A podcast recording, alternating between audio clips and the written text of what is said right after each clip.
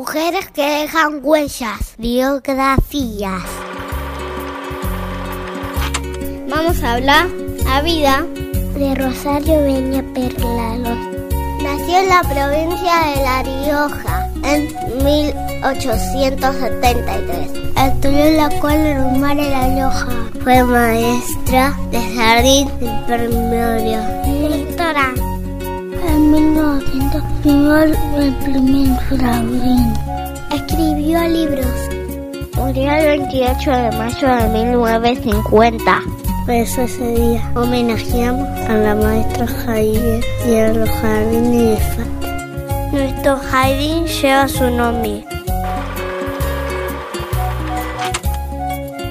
Esta fue una producción de la Sala Roja de la Rosario.